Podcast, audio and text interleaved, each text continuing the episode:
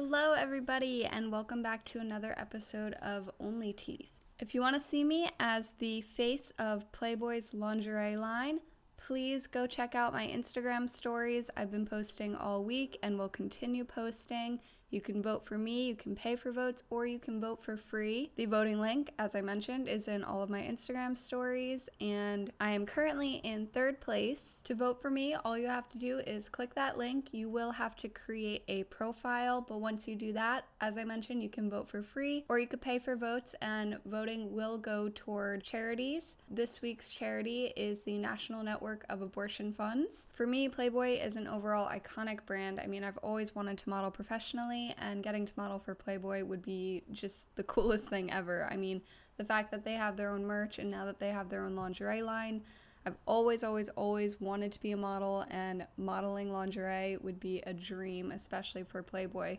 But I think the coolest thing of all is that, you know, what model has fake teeth out there? And if they do have fake teeth, do you even know about it? So I think it's very, very important the message that I want to send to you know, the younger generation, even the older generation, that you can be a model and still have flaws. So please go check out the link in my Instagram stories and vote for me. Today, we're going to be talking about better understanding people's intentions when you're trying to make friends and even in relationships. We'll probably dig a little bit deeper on relationships in a future episode, but for today, more so picking friends and just understanding where their intentions lie and why they want to be your friend. Over the past years, I've actually I've made many friends, but very few of them can I actually consider to be genuine friends. As I've mentioned in previous episodes, I've accepted a lot of people into my life way too quickly, and in turn, it backfired.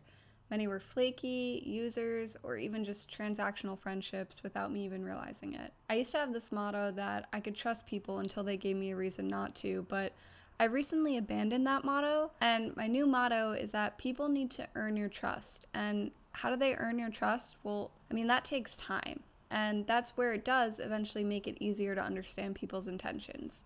But patience is involved, so seriously take your time. You can't just jump in headfirst and start telling one another your deepest, darkest secrets right off the bat. I mean, they could turn around the next day and befriend someone who hates you, and boom, your secrets are no longer your secrets. So, the first step is really just taking your time. The next step would be to be observant. I mean, you need to remind yourself that the things that they tell you are only one side of the story. For example, past failed friendships. Every scenario they explain to you, did they take any accountability for their actions in that friendship? They may not have been the cause for the end of the friendship, but they did play a part. I mean, it takes two people, right?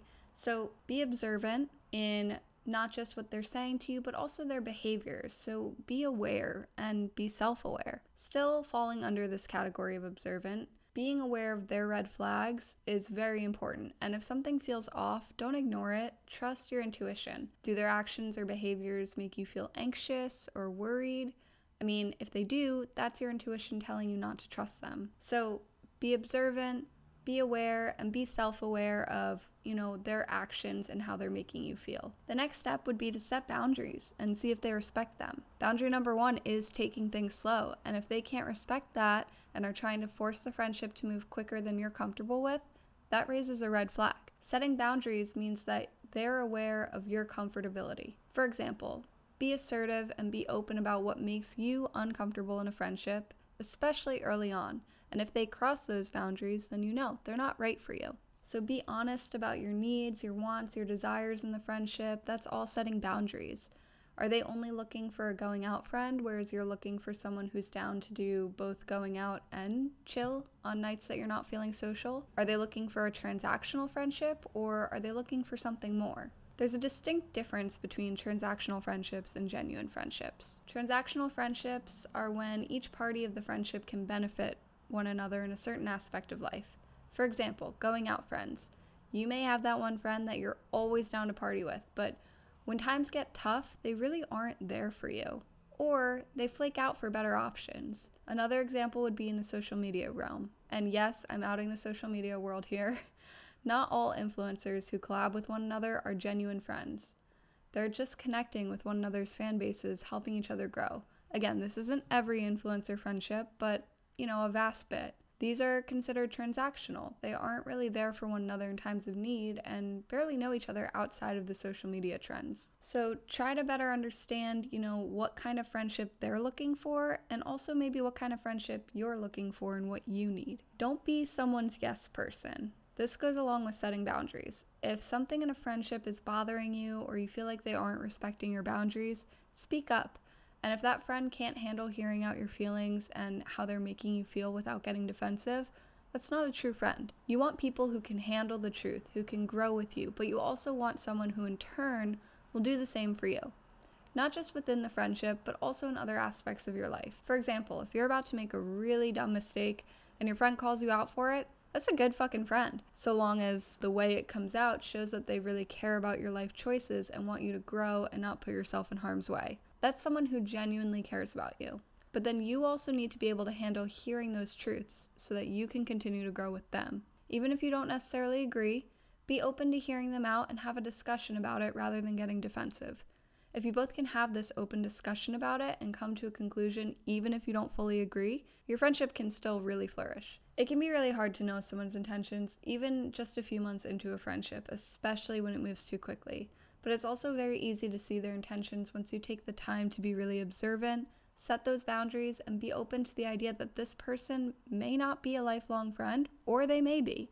It can be really frustrating to be patient while making new friends, especially when we're lonely or in times of need. But if you really want a lifelong friend, someone who's genuine and cares about you, you'll be able to see their intentions more clearly by following these steps. And honestly, the same does go for dating, which we'll kind of talk more about in my next episode. A little life update um, I'm actually going to be getting an epidural in my nerve either next week or the following, so I can't guarantee when I'll be coming out with my next episode. It could be in a week, it could be the following, but regardless, there will be a new episode coming out shortly after this. This was kind of like a mini episode. I know I've been doing some mini episodes just to kind of, you know, give you guys some more tips on understanding the world around you, understanding yourself better so that you can kind of grow in your own self confidence. As these episodes kind of progress, you know, they will get longer and longer in time. I just haven't quite had the time to fully delve deep. Um, and as I've mentioned in previous episodes, I do have a Discord server. It's called Only Teeth.